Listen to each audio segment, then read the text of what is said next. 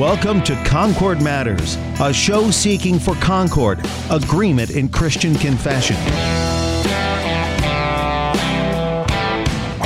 Concord mattered to Jesus and Paul, and so it does to us also.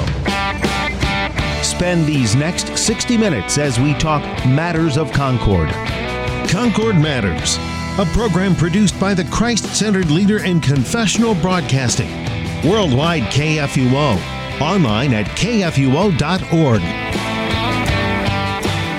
And welcome to Concord Matters, the show where we seek to be of one mind, that is, the mind of Christ. And to do that, a couple of Christ confessing Concordians confer with the Book of Concord to conform what we believe, teach, and confess according to Scripture in our Lutheran Confession of the Faith. On today's show, we will continue our discussion of the catechized life, picking up with the third commandment and then looking at the hinge between the two tables of the Ten Commandments and getting into the fourth commandment. I'm your host, Pastor Sean Smith, pastor of the Evangelical Lutheran Dual Parish of Emmanuel West Point in St. Paul's Wine Hill in Southern Illinois. And our catechist for this series is Pastor Mark Bestel. He is the pastor of Calvary Lutheran Church in Elgin, Illinois. Pastor Bestel, welcome back. And today, as we get into, as I said, the third commandment and then the hinge between the two tables, and we'll talk about the two tables and into the fourth commandment we're continuing our way through the commandments here. And so let's just go ahead and get into the third commandment, which is remember the Sabbath day by keeping it holy. And Martin Luther writes our explanation for that. What does this mean? We should fear and love God so that we do not despise preaching and his word, but hold it sacred and gladly hear and learn it. So, Pastor Bestel, go ahead and take us away here with the third commandment. A lot of ground to cover today. Sure thing. Thanks, Sean. Let's first start with the definitions. Usually, when people read this commandment, the very thing they focus on are those two words, Sabbath day. And both of those probably need to be defined a little bit. First of all, the word Sabbath, that's not one that we hear often in the English language, or at least it doesn't have a lot of use in the English language outside of its roots in you know Israel's history. And now today, of course, we hear it from folks who are uh, part of the Jewish religion. What did the word Sabbath mean? Well, Sabbath simply means rest, and yet that word does not mean rest like idleness or laziness. It means to rest in God. Of course, God created the world in six days. On the seventh day, he rested. Uh, and so there is a divine rest. Uh, even part of the world's created origins, God builds into it sort of a divine rest on that seventh day. Uh, so we can always sort of frame our weeks based on this great reality that we work for six days because, after all, work is a godly thing from creation. It's a good, noble thing to do. And then on the seventh day, we rest. But we don't rest in idleness, we don't rest in laziness. And that's a really important point because it sort of takes us back to what we were talking about last week with the first commandment that there are really two gods when it's all said and done. It's either Christ or it's the capital M me. And if we rest for the sake of idleness or laziness, we are really resting for the sake of capital M me. And so we have to define this carefully to remind ourselves that when God sets up a Sabbath day, it's not a day just to say, okay, you've worked hard for six days, now just lay there and do nothing.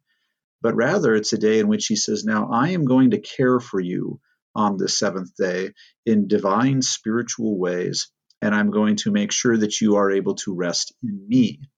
Now, that brings us to the other word, the word day. And the word day becomes a problem because some people look at this very legalistically and say, wait a second, if the day in the Old Testament was the seventh day, and here we're meeting on Sundays, which is the eighth day, then how do we know that we're actually keeping this commandment? To ease everyone's conscience, I think, and, and just to cut to the chase on this one, Jesus says in the New Testament, remember, he says that man was not made for the Sabbath, but Sabbath was made for man. And therefore, he applies it to himself in saying, Since I'm Lord over everything, basically, he says, I am Lord also then even over the Sabbath. And so, in a sense, Jesus there sort of redefines our narrow version of reading the third commandment into a wider version of reading the third commandment. That it's not just about the Sabbath day from the first creation. But now, what about the idea of resting in God and his gift to us in the Messiah? And therefore, Christians for 2,000 years now have had that divine rest on that first day of the week, the eighth day of the week, that day of the new creation, that day which points to Christ's resurrection and therefore the, the Sabbath rest that we find in him. In fact, I believe it's the book of Hebrews which even talks about the fact that so then a Sabbath rest remains, and it's pointing to Jesus.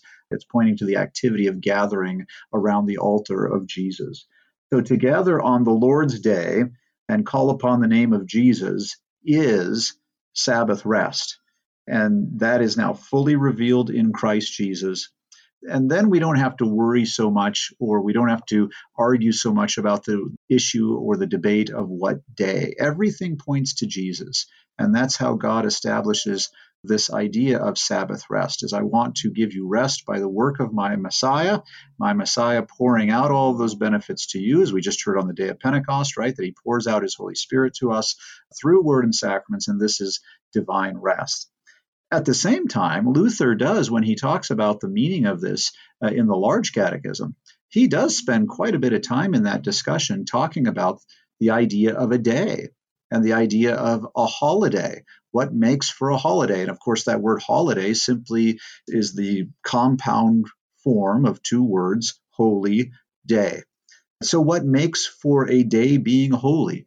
And in short, Luther will say that everything is made holy by the word of God. So that again, we don't have to read the third commandment and specifically look at one day of the week.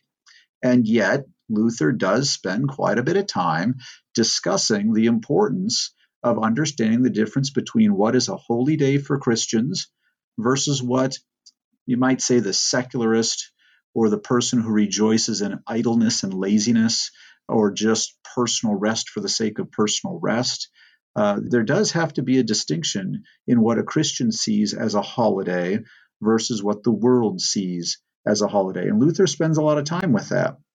He uh, talks about the fact that the holiday sense of the word in the even in the old you know German secular culture or the new American culture, no Christian should consider any other day a holiday other than that which is made holy by the fact that it's grounded in God's word and it's immersed in God's word. And so we could ask ourselves are American holidays really holidays in a good theological sense?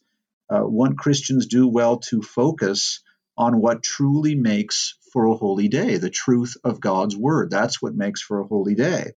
Luther says, in fact, he says, Other things shall not be called a Christian's holy day, for indeed non Christians can also stop working and be idle. If that's the whole point of a Sabbath rest, then sure, anybody can sort of just sit lazy under the shade of a tree and call it a holiday.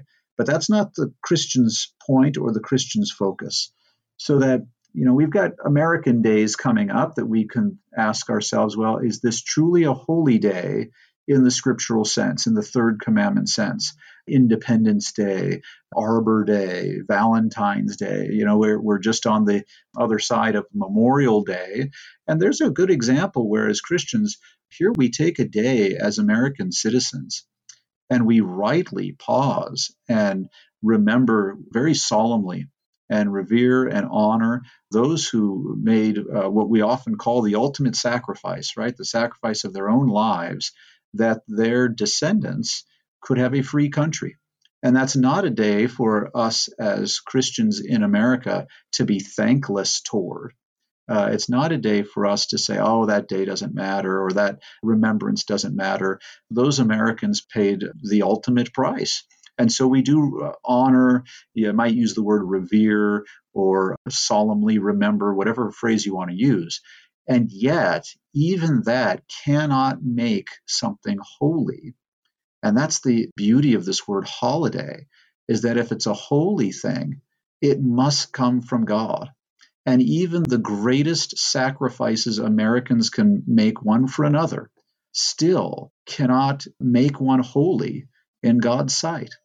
And so, even those days, Christians can say, as important as those days are for our nation, as proper as it is for us to spend time focusing on those days and taking those days as more than just an extra shopping day or more than just a third weekend day, those don't quite rise to the level of the amazing mystery of what God does for us on each holy day in which He serves us through His holy word and through His precious sacraments.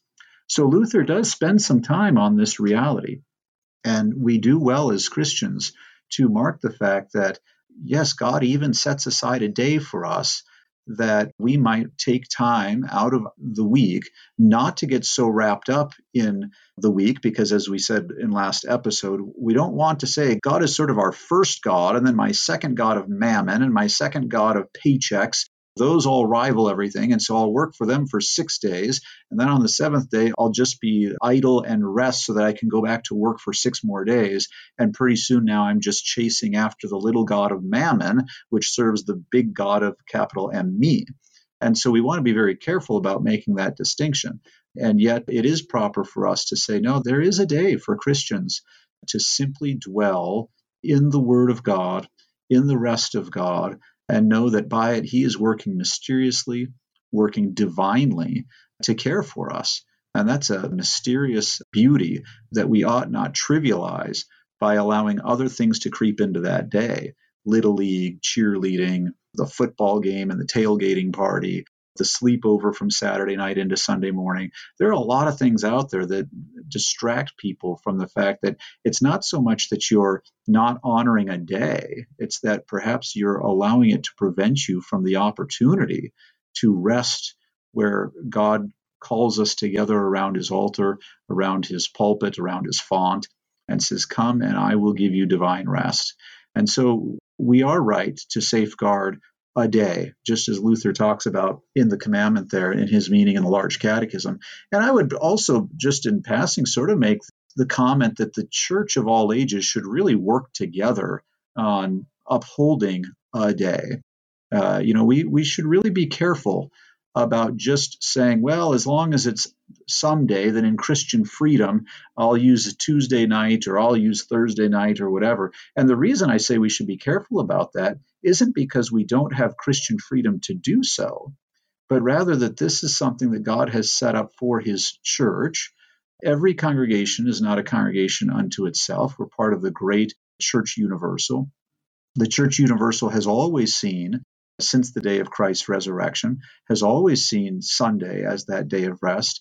And if we too flippantly begin to make changes on these things, then they become less important in people's eyes to the idea of saying, you know what, I can make this change because it's convenient in the rest of my schedule. And if it's convenient in the rest of my schedule, then pretty soon I am sort of even un, unintentionally I am actually worshiping the rest of my schedule. And now the things of God have become a convenience to me rather than becoming that which not only defines my week, but that which carries my week, that which strengthens and sustains me for the week ahead.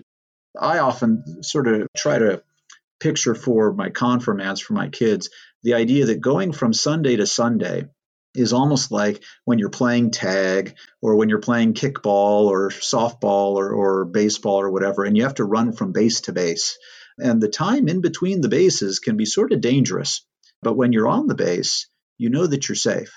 And in a in a way, not a perfect analogy, but in a way, that's sort of like what Sunday is for the Christian. And people even comment about this without realizing it when they say, "Oh, I I missed church and it just didn't feel right." It didn't feel right to miss out. Well, it's not just a matter of habit or tradition or custom. But the reality is is that we instinctively as Christians know I'm missing out on something more than just the habit of going to church or just the tradition. Uh, one time, somebody wrote a great article on my apologies to whoever wrote it. I can't remember uh, what the name of the article was or who wrote it, but somebody wrote an article uh, in which they talked about the fact that sometimes people will come back to church after a few weeks and say, Well, what did I miss? And of course, the answer is always the same you missed the holy things of God right? It's not, well, you didn't miss anything because the church congregational meeting didn't make any decisions on whether we're going to have blue carpet or red carpet or whatever. It's not an issue of missing anything temporally minded or earthly minded.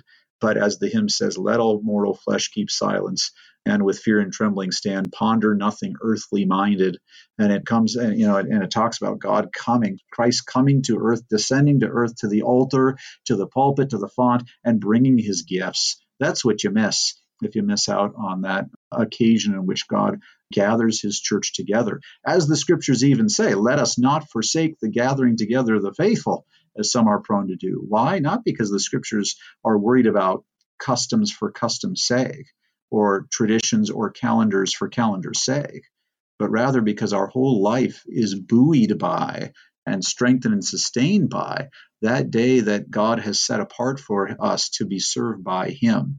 Now, in closing uh, uh, on this opening idea, I suppose we could also go back to that earlier comment in which really it's not just about the day, but rather Christ is our Sabbath rest. And so everything, as Luther says in Large Catechism, everything is made holy by the Word of God. And that means when we study it in our homes, that's a holy thing. When we live our daily lives in the Word of God, that's a holy thing. And so we're not just trying to keep a day holy, but rather on that day, we are being strengthened and sustained and being reminded that we are to live a, a life that is grounded in God's Word because God's Word makes all things holy. I really like how you've set this commandment up here for us and provided some excellent teaching. I've always appreciated the summary that Luther does in his Ten Commandments hymn, which just beautifully reflects and summarizes everything that you just laid out there for us, I think. You shall observe the worship day, that peace may fill your home and pray, and put aside the work you do, so that God may work in you. Have mercy, Lord. I've just always liked the way that that's phrased. By the way, that's Lutheran Service Book hymn 581 and in the TLH 287. It's a great hymn, and that's been one of my favorite lines in there, especially that put aside the work you do that God may work in you. That's a beautiful image for us. And you talked in there about holidays and how rightly, and you quoted Luther on this, we don't really have holidays in the secular sense. We tend to use that terminology in our culture but they're not truly holy days. And in talking about that and everything being covered in God's word, do you want to say anything about the days that are outside of Sunday that we would call holidays, or even just kind of the daily life of the Christian being sanctified by God's word according to this commandment as well? Sure, I think that's an important point for us to reflect on that there are specific days, first of all, and then there are generically every day, if you will, of life. In the specific days, think of the church calendar. And I've been encouraged to see that among sister congregations, there does seem to be a desire to renew people's focus on the church calendar a little bit. More and more congregations are thinking about maybe going back to ascension services on Thursdays or epiphany services on January 6th or other services during the week that mark specific days of the church calendar year because they remind us of the holy events that bring to us God's favor, right?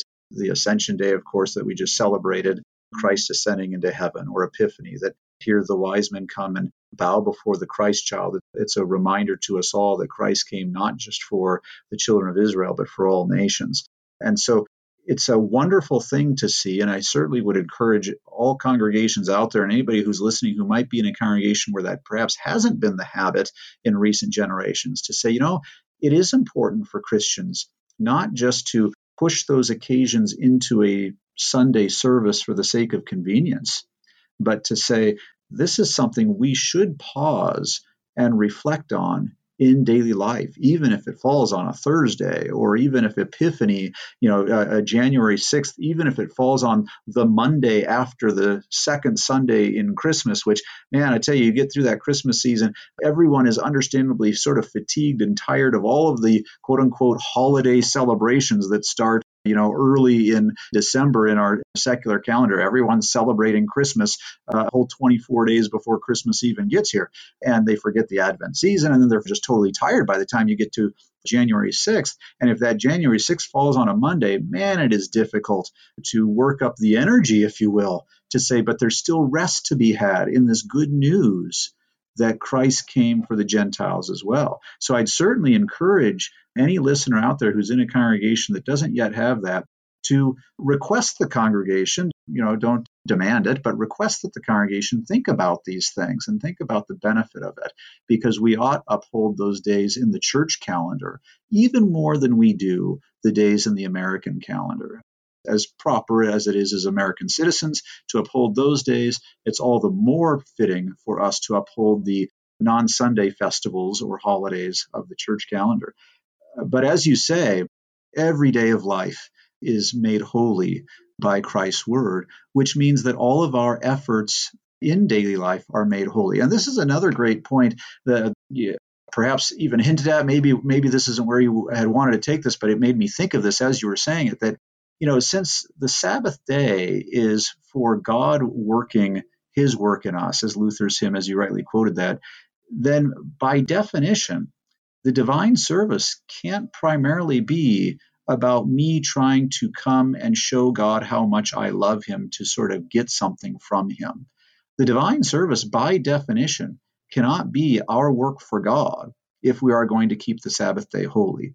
What makes the Sabbath day holy is not that we're working on it, but that Christ is working on that day to care for his people.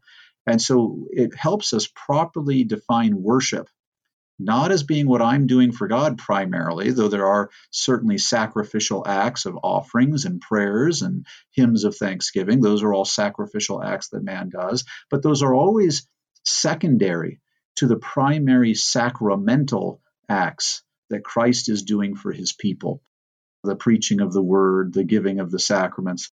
That's what makes that day holy. And as it makes it holy and as it strengthens us and encourages us for the week ahead, then what holy work is ours to do in the love of our neighbor and in caring for our neighbor during the week? There is our holy work. There is, if you will, the sacrifices that we make for God uh, in living not for ourselves, not out of idolization of the capital M me, but living with faith in Him and fervent love for one another. And as He has so cared for us on that Sabbath rest, then it makes holy and it strengthens us to do that which is holy in terms of our love toward our neighbor during the week. Yeah, I think as you were talking there, I found myself thinking about this is possibly a connection already into the fourth commandment. But, you know, back in the Middle Ages, the church and state were more aligned, as we've talked about before. And so it makes sense that, you know, a lot of the true holidays of the church year lined up that the state was supportive of having observances in the church in those times and, and, so it was easier for christians but i think in our present culture we have to look more to the early church where they got up early in the day even for sunday worship because the state wasn't friendly to the church it was not a christian state in any way shape or form and so it became the priority and once again rightly frames our understanding of of that work that God does in us that enables us to do the rest of our work. And so then I found myself thinking about again maybe the connection more to explore in the fourth commandment of how we see the push in our day to have churches have worship services that are more in connection with secular observances and yet not the push to have these holy days observed and i think that that's an interesting thing too that maybe serves that capital m me again or at least as far as our life in this world is concerned and the things that we tend to get more wrapped up in but i think that'll be a connection for us but before we get to there i do want to get a little more here in the third commandment. You've talked about in setting up the commandments last week how each commandment has the commission omission side to it Go ahead and give that for us here in terms of this third commandment before we bridge that into the fourth commandment. Sure. The meaning begins we should fear and love God so that we do not despise preaching and his word. So there's sort of the sin of commission. What act do we commit that is sinful against God's holy will? It's when we despise the preaching and his word.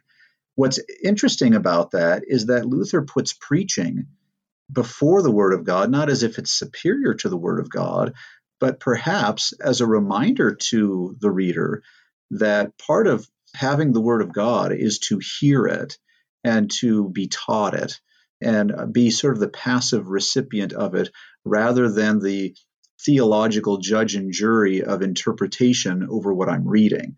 And so when we hear we should not despise preaching, it reminds us I might have God's word very handy with me during the week, but if I don't go to the preaching, I'm going to be very tempted to interpret that word of God in whatever way most benefits what I want it to say to me.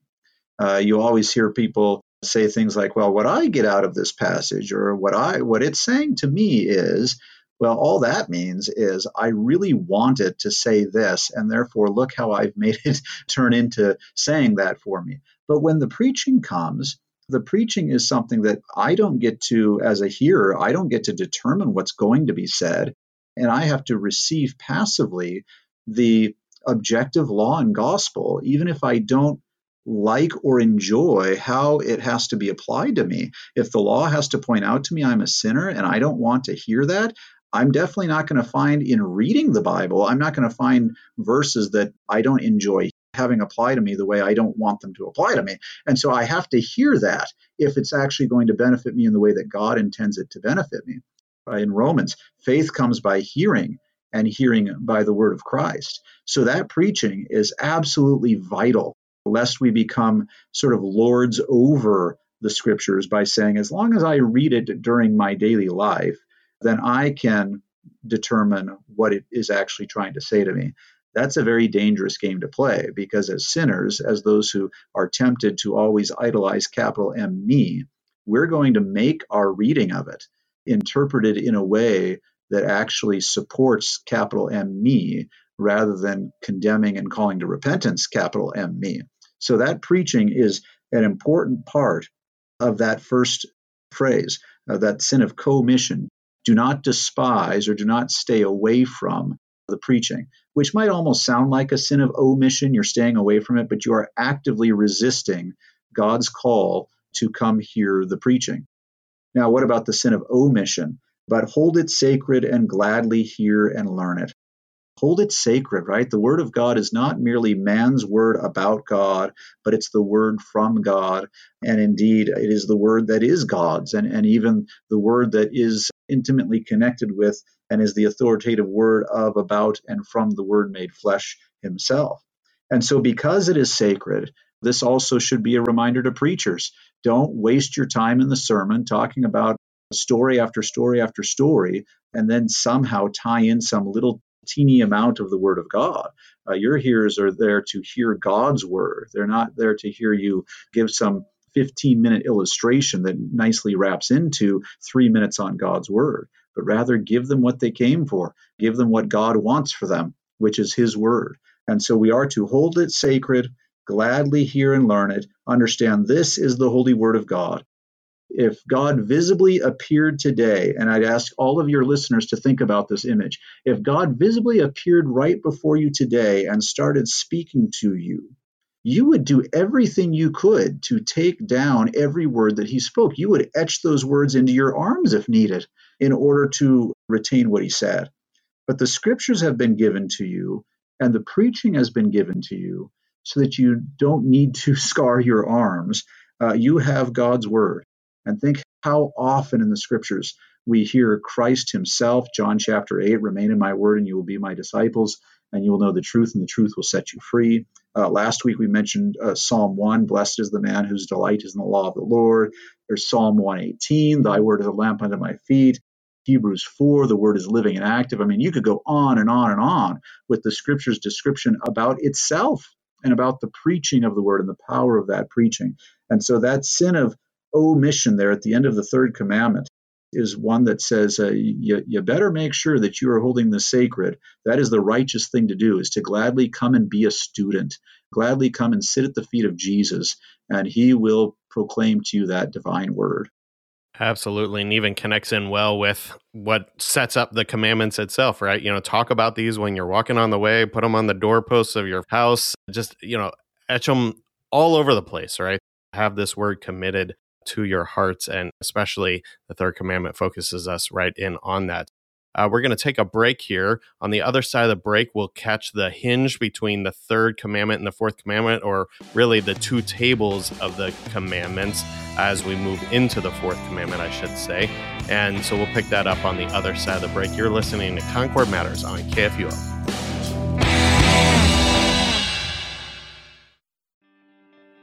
Hi, I'm Pastor Ted Lesh of Chapel of the Cross Lutheran in North St. Louis County.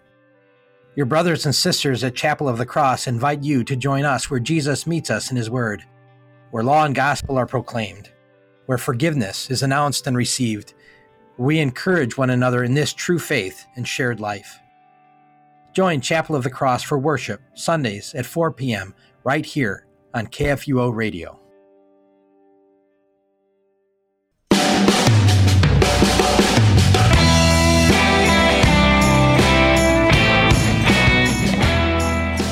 Welcome back to Concord Matters as we continue talking with our catechist for this series, Pastor Mark Bestel, as we now move into the fourth commandment. That's what we generally call the beginning of the second table of the Ten Commandments. And moving forward from the third commandment, then, which would be the end of the first table, Pastor Bestel, go ahead and talk about what are we talking about here when we're talking about these two tables of the commandments and what's our hinge between these here then? Sure. The two tables of the commandments are always set out very nicely for us, both theologically and even artistically. The first table always includes commandments 1, 2, and 3, and that table is basically the commandments regarding an individual's relationship or obedience to God and the commandments about his relationship with God. So the first, second, third commandment, obviously that has to do with the individual's relationship to God. Then you get to the second table, and most often in artwork, that is really seen as commandments 4 through 10. And being that there were two stone tablets, my guess is that commandment 4 was probably included on that second table. And so you see in that artwork where you've got commandments 4 through 10, which basically are about sins against my neighbor. Jesus sort of summarizes these two, right? When he says, Love the Lord your God with all your heart, soul, and mind, love your neighbor as yourself. And so you sort of see those two tables. And that hinge then that comes in is that hinge of the fourth commandment, I think, of the fact that the fourth commandment sort of has a foot in both tables. We'll get to that in just a minute. This is also an opportunity, first, though, to mention the idea of the kingdom of the left and the kingdom of the right though it's not specifically the same thing, you do get a sense that there's a difference between how you have your thought process toward the commandments toward God and the commandments toward neighbor. And the kingdom of the left, kingdom of the right is sort of a similar reality in the idea of saying God is king and sovereign and Lord over the entire creation, and yet how he handles his care for the church, law and gospel in the church, is slightly different than how he handles his care for the world out there, which is basically the use of the holy law and then daily provision for the world out there. So it's interesting in both of these images, they're not apples to apples, but in both of them you see sort of this dichotomy uh, of an understanding that there's a distinction between how God cares for the world, how God cares for the church. And in the same way, there's sort of this distinction of the sinners or in the case of those who love the commandments, the Christian's view of how he has a relationship with God versus his relationship with his neighbor. And so the fourth commandment really well serves as a hinge in many ways for both of those. That the fourth commandment reminds us that, yes, this is about a commandment about my neighbor. And yet, this commandment is all about a neighbor who's been given authority over me. And so, as that neighbor has authority over me, that authority comes from God. And that God who rules both kingdoms or or realms. I think off the air one time you mentioned to me that you really like that word the two realms rather than the two kingdoms and that's a great description because he's king over both realms and yet how does he care for both? He cares for both with authority and that authority in the church is a little bit different than the authority in the world. And in the same way with the fourth commandment, God gives divine authority to one who is over me, and yet this person is my neighbor. And so I think the fourth commandment, just to think of it that way, as sort of that go between, between the two tables, is a really helpful way for people to see that this commandment is much more than simply saying, obey those who are in authority over you but rather how should you revere them and cherish them, as Luther even gets into in the meaning, as you'll read for us here in a second. He even gets into this idea that it's not just about obedience, but it's about understanding that these people are gifts to us from God. Their authority and their responsibility toward us is a gift from God, whether it's in the kingdom of the right, the church, or in the kingdom of the left, the world. Yeah, I do think it's important to accent, and we generally do do this teaching that it is an authority from God. And that is the reason, as you mentioned, I've mentioned that to you off the air, but if we have any regular listeners, they know I've brought this up on the air several times in the past of how I do prefer that language of two realms rather than two kingdoms, because I think it accents one, I think it's more faithful to the German of Luther's writings, but two, I think it accents for us that it is one kingdom and it's God's kingdom, and he rules in two realms the church and the world, as you might say, or the civil realm. And so yeah, I do think that that helps us then understand that this is from God and, and it is all connected together. And our life doesn't feel so disjointed then as if we are living in two different kingdoms. It's all God's kingdom. So, anyway, as we jump into that then in the fourth commandment and receive this teaching, let me go ahead and begin with our commandment and explanation. So, honor your father and your mother is the fourth commandment. And Martin Luther explains in his catechism explanation of what does this mean. He says we should fear and love God so that we do not despise parents and other authorities, but honor them, serve and obey them, love and cherish them. Go ahead and talk about this hinge commandment then there, Pastor Bestel.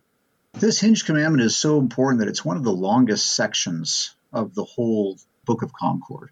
Uh, I believe in the large catechism, if I counted correctly, Luther spends about 75 paragraphs talking about the fourth commandment.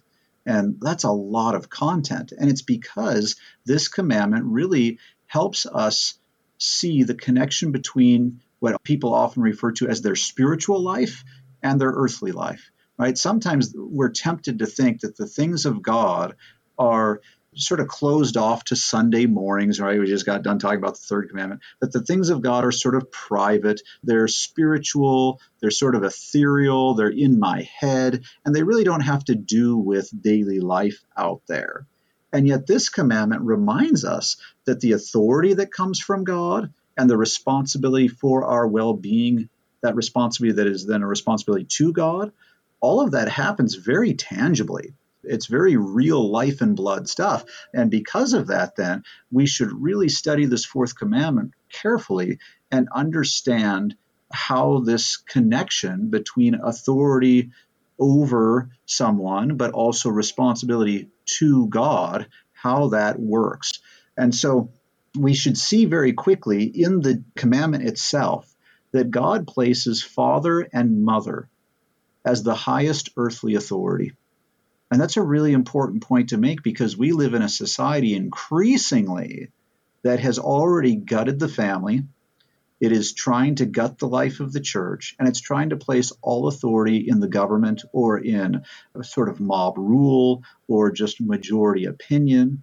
And God places the authority primarily in the family, primarily in the offices of father and mother. And he specifically uses the words father and mother to show that it's not just some generic father or one office that we're just going to call father and all authority just sort of basically gets lumped into that, but that there is also the office of motherhood. And so both parents being involved in this shows that God has a very specific definition of how he wants authority to play out in daily life because that authority ultimately is not only an authority to do whatever you want, but it's an authority that is accountable to God for those that you've been granted authority over. And so, if father and mother have that authority, then they also have that accountability to God. So, the primary wielder of all of this authority is the household father. He's the primary responsibility for all of the household members. He has primary responsibility over them, not only within the household, but then also as they conduct themselves in society, as they're cared for in the church. It's his primary responsibility to make sure that they are being raised up rightly, to be a good citizen of society, to be faithful in the church. These responsibilities fall to the father of the household and to the mother who is his helper suitable unto him, right? And so, the very first thing in the meaning is that we are to honor them, right? We, so certainly we should fear and love God so that we do not despise parents and then notice and other authorities. And we'll get to in a couple of minutes how the other authorities derive all their authority from the parents. But again, notice that the parents are listed first. So that's the sin of commission is, is despising them. But then also we should honor them, serve and obey them, love and cherish them. And I think there's a very specific reason that the order is as the order is. But the very first thing we ought to do is we ought honor them. Despite their imperfections, they are nevertheless those chosen by God for this purpose. And therefore, we ought to honor them. Interesting wood carving or woodcut that's used as the depiction of the fourth commandment in the reader's edition of the Book of Concord that CPH has put out the woodcut or the wood carving that's used is the uh, image of Ham dishonoring his father Noah. That's in Genesis 9. And if you remember what that was all about, is that Noah, after the flood, had basically gotten himself drunk and he had, in some ways, dishonored himself by it. Uh, Ham disgraces his father by making his drunken nakedness known to his brothers. And so, what a great depiction that Noah did not earn the honor. He himself was a sinner and he had gotten himself caught up in the sin of drunkenness. And yet, Ham is chastised by this fourth commandment as dishonoring one who perhaps didn't deserve the honor by his conduct and yet deserved it by his office. And so, this is a great reminder that we don't need perfect parents in order to keep this commandment or in order to have a responsibility to keep this commandment. Children should not be looking for reasons to say, I don't have to honor my parent. If you look hard enough, it won't take long and you'll see your parents are imperfect. And yet, these are the parents that God gave authority over you. They're parents that, imperfect though they may be, they are part of God's perfect plan. And as part of his perfect plan, then it is the greatest honor that you can show anyone on earth to see that, hey, you are here as my mother, as my father. You are here because God put you here as my mother and father. And I'm here as your son or daughter because God made me your son or daughter, that you might be my mother or father, because He had that specific of detail and plan oriented into His greater daily bread provisions for us uh, and His temporal care for us, even in this kingdom of the left and not just in the kingdom of the right. And so the greatest good work that any child can do is to honor his parents. And as we learn to honor them, that leads to serving and obeying them as if we were serving and obeying God Himself. And as such, uh, service and obedience yields a beneficial life together because if parents are doing their job correctly, they're not telling us to honor and serve them just to do whatever they arbitrarily want us to do, but rather they're trying to teach us what is beneficial for the whole household, right? You, you make your bed, you do the dishes, you do the daily chores because that helps the whole household. And as that yields a beneficial life together, then we learn to see our parents' wisdom, their God given gifts, and thus we learn to love and cherish them. So it starts with honoring them. Honor them first, just because God says so, even if they don't seem to be fulfilling their office as nobly as you think they could or should be doing, honor them. Then that leads to actually living that out in daily life by serving and obeying that. And that, in that beneficial life together, leads to a life of loving and cherishing them, and they in turn loving and cherishing you as that gift of a son or daughter that God has given them. So this is the greatest good work any child can do is to honor their parents. And Luther pours a lot of ink out on this very concept of saying you don't need to spend your whole life looking for a bunch of good works. Just go out there and love your parents, and that will be sufficient. Imagine how beautiful the society would be if children honored and obeyed parents, and if parents wielded authority according to God's will. Imagine for example uh, you know i'm in elgin i'm about 40 miles from chicago. Imagine what the city of chicago would be like if fathers did their job and stayed in one family rather than just leaving a white, uh, leaving a woman behind with an unborn child to try and figure out how to care for and raise this unborn child uh, imagine what chicago would be like if you had secure home life if fathers did their job, if children honored their parents and the family unit remained intact. Sadly, children don't obey their parents. Parents, even more sadly, do not obey God's will. And then both generations suffer because of that. Luther even says in his large catechism, as the foolish parents have lived, so live their children after them, which sort of reminds us of what we call the close of the commandments, but really it's uh, an explanation of the first commandment in the scriptures when it talks about the idea that children will pay the price for the sins of the fathers to the third and fourth generation. And you can almost envision that slide away from the things of God when one generation doesn't pass it down to the next generation. And that second generation says, well, you know, for example, I know my parents go to church all the time, but they didn't really teach me why to go to church, so I'll just go to church every so often. And then the third generation says of the second generation, well, they go to church every so often, but I'm just going to go on Christmas and Easter. And then the fourth generation says of the third generation, you know, why even bother going Christmas and Easter if it's just a tradition? I've got other traditions that I can build into it. And you go down the generations far enough, and pretty soon one of the generations says, I don't even know who Christ is. I don't I know nothing about this Christian faith. I'm basically an atheist. And so it's a sad ripple effect when parents don't uphold their end of their not only their authority in God's sight, but their responsibility and accountability to God for the sake of these children. So all authority must accord with God's will.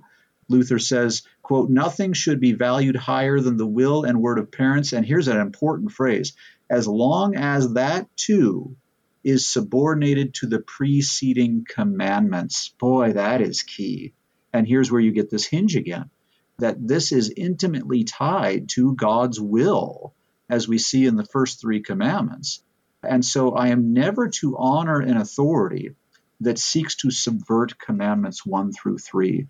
We sort of hinted at this last week in talking about the first commandment when it came to our response to COVID. I think more could be said about that just in saying, well, wait a second here. Did we honor the fourth commandment, but in a way that was not subordinate to the preceding commandments. That we said, forget the Sabbath day for a while, or forget calling upon God's name at the altar and the uh, pulpit and the font for a while, because fourth commandment. Uh, well, Luther very specifically says in the Large Catechism the fourth commandment can never supersede the first three commandments. And so notice how all of the authority comes from God to the parents because the family is the central unit of all creation, right? The family unit was made first. And then, as an extension of the parents, it goes out to the earthly authorities, other earthly authorities. Parents should not be answering to teachers and school administrators as what is happening now in our society, but just the opposite. Children do not belong to the state, they do not belong to the school system. It is ungodly for our school systems to be teaching our children things or subjecting them to things without parents knowing about it or consenting to it. And yet you see how that has undercut the authority of the home life, the authority of parents. Children are not to be taught the things of God primarily in Sunday school. And yet you see how we've sadly sort of depended upon Sunday school to do all of the teaching in one hour that parents are supposed to be doing for 24 7, 365 in the home. So, as you quoted that Deuteronomy passage earlier about always having these things set before your eyes, that's said of the parents to the children. And therefore, parents have to be doing that job in terms of raising their children in the faith. They can't just depend upon Sunday school teachers to do it. Another example what about parents taking responsibility of disciplining their children temporally so that as they grow up, they don't have to be disciplined by the state? Usually, those who are disciplined by the state were probably never terribly well disciplined at home or appropriately disciplined at home. Uh, I actually had a neighbor years ago. They've now moved away from the neighborhood, but we actually had a neighbor who, anytime their kids got out of control, they would dial 911, and the cops were showing up at their house constantly to do the work that the parents were supposed to be doing, uh, which is to discipline the child in the fear of the Lord. Of course, our cops aren't necessarily always doing it in the fear of the Lord. At least they're bringing some temporal discipline, but all discipline is to be done in the in the fear of the Lord. So you can see how all of this external authority really derives its power from parental authorities. The small catechism says this very well as the head of the household should teach it. right? All authority comes from that. And Luther has some great quotes in the Large Catechism uh, on this reality that all authority derives its authority from the parents. And so we can see that this household unit is honored by God in the fourth commandment. And that's not just true of children who are, for example, under the age of 12. Anyone under the roof of an individual is part of that immediate household as long as they live under that roof. And this is a very important concept when, for example, parents are struggling with teenagers or young adults who are 20, 21, 22, and and young adult is wanting to spread their wings and parents are frustrated with trying to figure out how do we make sure they understand that we want to treat them as an adult and yet at the same time we still have rules of the household. This fourth commandment is so helpful with that. And not just children of parents but what about when a head of the household brings someone in, under his roof as a way of caring for that individual, whether it be a, let's say, a mother or a father. That doesn't mean all of a sudden the father gets to be head of the household. The one who's head of the household and brings his elderly father in to live with him is head of the household over his father, uh, which is an interesting situation. And so, anytime someone is under the roof, I think a good summary for this is to say if you are independent to move out, 19 year old, 20 year old, 21 year old, then you can be the head of your own household. But as long as you depend upon the household that you live in, then you are under the authority of the head of the household. And that head of the household has responsibility to God for you. And so when the head of the household says to the 21 year old, you are getting up on Sunday morning and going to church and going to Bible study, that's not treating that 21 year old as a child but rather it's carrying out that God given authority that the fourth commandment must still be accountable to commandments one through three. You talked about in there about something that I think is one of the great sins of the last few generations. And as you talked about what we commonly call the close of the commandments, I think we're reaping the fruits of this of basically parents surrendering up their responsibilities for others to do. I was also thinking there's another side to that too. And you talked about the one parents that you knew that always called 911 to discipline their children. And that's one of those examples of parents surrendering their responsibilities. But we also live in an age where we see increasingly more, and I've seen this in Department of Child and Family Services sorts of situations and so forth, where the government is stepping in and telling parents what they can and cannot do, namely in terms of discipline, where if you would allow a parent to faithfully discipline their child, that you wouldn't have to do it at the state level, but the state makes that even difficult. And there's a tension there, as I always like to say, you know, the Christian life is one that's lived in tension. And I think this gets us into an important point here then to talk about is that as we recognize that parents are that primary, as you said, and so they need to be faithful, they can't just surrender up their responsibilities yet they are also under authority. They fall under these other authorities as well. And there's a balance that kind of needs to be struck there. So, talk about these authorities that are outside the household then. You're right. There is this balance and this tension because of this reality of the three estates. Uh, we've talked about the two kingdoms, but perhaps more tangibly to daily life. God gives these three estates of family, church, and government or society and he gives the father figures of each estate authority. And that is authority to support and encourage one another according to God's will, not to usurp authority from the other two estates. And this is sort of the problem we've gotten into in our society is sort of you know, what's the last state standing? Well, it seems to be government is the one that's undercutting the authority of the church, undercutting the authority of, of the parents. You're right, DCFS has to come in. Sometimes it's legitimate, other times it's overreaching. Uh, Luther, again, has a great quote here. He says, So all whom we call masters are in the place of parents and must get their power and authority to govern from them. Boy, that's an interesting quote. That parents ultimately are the highest authority in that regard. And yet, because of this reality that we do leave under the household and we do go out into society, therefore, the government is given by God as part of our daily bread uh, to carry out His will in limiting crime and limiting evil doing, as Romans 13 says, rewarding the good, punishing the bad. The church is certainly given to care for all members of society who would call upon the name of the Lord. and to give them the law and the gospel and to give them Christ. And that includes whether you're in the household or whether you're a servant of the government. If you're a Christian, then the church is there to serve you. And if you're not a Christian, the church is there to call you to repentance. And if you're a governing official, the church is there to call you to repentance if you're not governing according to God's will. And if you're a father or a mother and you're not parenting according to God's will, the church is there to call you to repentance. So you've got this tension, as you use this word, between these three estates, but it's not really a tension of competition as much as they're complementary to one another. And so the church does not always have to listen to the government.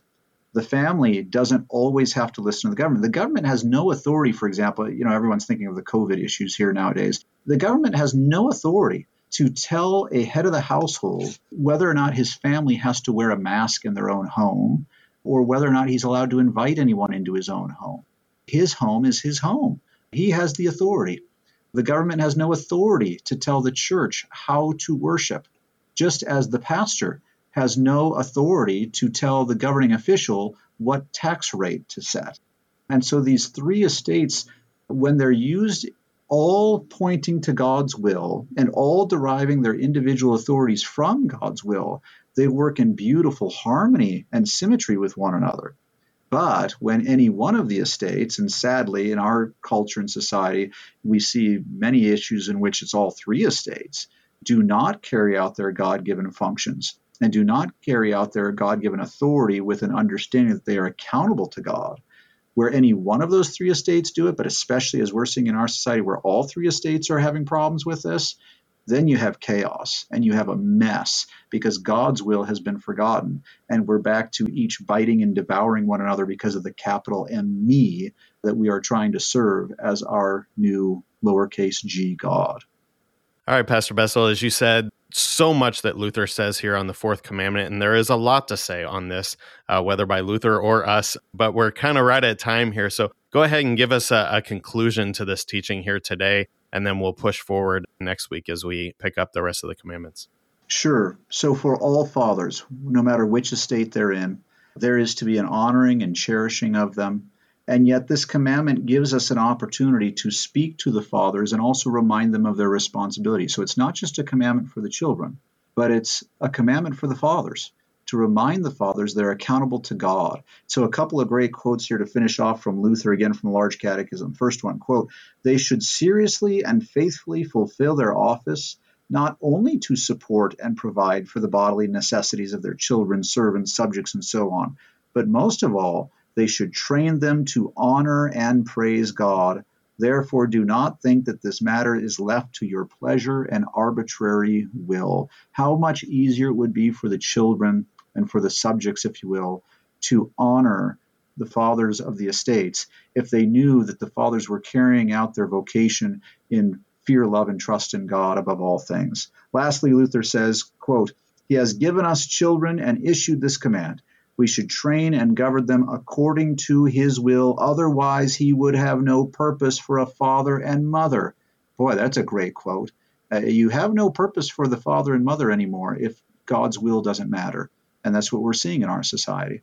But then Luther goes on and he says, Therefore, let everyone know that it is his duty, on peril of losing the divine favor, to bring up his children in the fear and knowledge of God above all things. And then, of course, what does that lead to? It will lead to God blessing us, quote, with well educated citizens, chaste and domestic wives who would raise godly children. It's a beautiful ending picture of what all of society would look like if we cherished this fourth commandment. Absolutely. And as always, so much more that could be said. We thank you Pastor Mark Bestel, for your faithful catechesis on this. The third commandment and the hinge commandment to the second table, the fourth commandment here today. Great pleasure to have you continue to serve as our catechist for this. We'll pick up next week, continuing to push forward into the commandments and throughout the catechisms here on Concord Matters, talking about the catechized life. And thank you also, dear listener, for stopping by today. And until next time, keep confessing, church.